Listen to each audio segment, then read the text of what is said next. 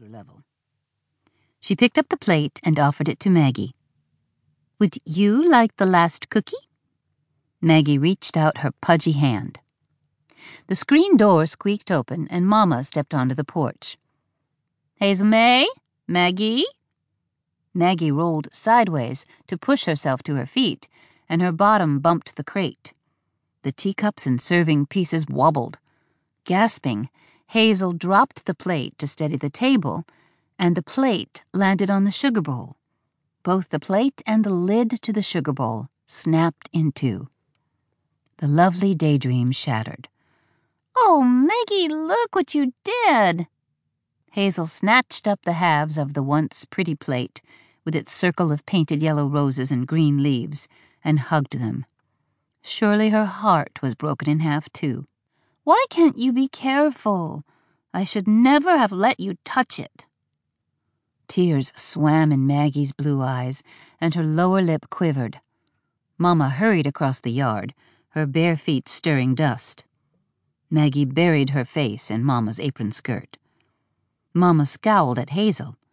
For shame, yelling at your sister. It was an accident.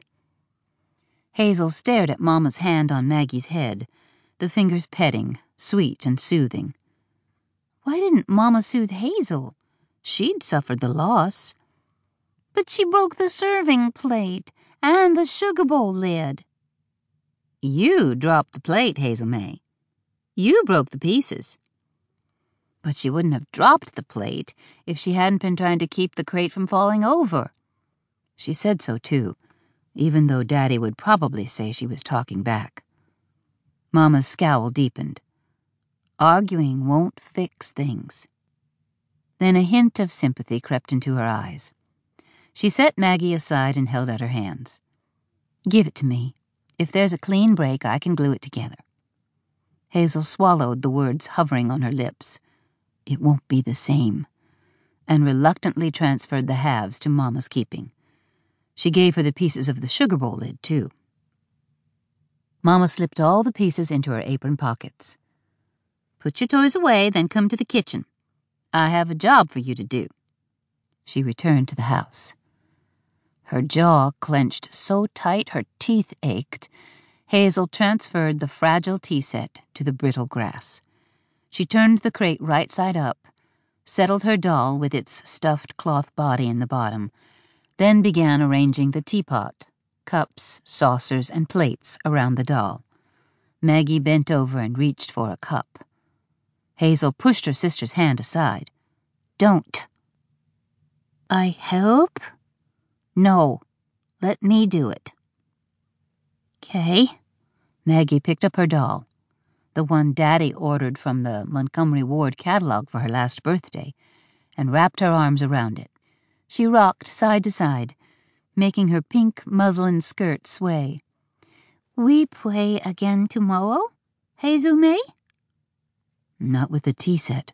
Not ever with the tea set. We'll see, she lifted the crate and carried it inside, Maggie trailing her. She ordered her sister to the kitchen, then trotted upstairs and tucked the crate in her closet, way back in the dark corner where Maggie was afraid to go. With the tea set safe, she clattered down the enclosed staircase to the kitchen. Mamma was waiting with the egg basket. She smiled as she gave it to Hazel. Go to the blackberry thicket and pick as many ripe berries as the basket will hold. Don't dally now. I want to bake a cobbler for our supper. Hazel's mouth watered. A cobbler used lots of sugar. It was a treat, especially blackberry cobbler, since Mamma usually turned the dark berries into jam. Is company coming? She hoped not. If they had to share the cobbler, they'd get only one small portion each. Mamma's eyebrows rose. Don't you remember? It's Daddy's birthday. She ducked her head. She had forgotten. She'd need to hurry so there'd be time to draw Daddy a card to give him at supper time. She looped the basket over her arm and headed for the door. Take your sister with you. Hazel spun around. Oh, Mamma, please, don't make me. She'll slow me down.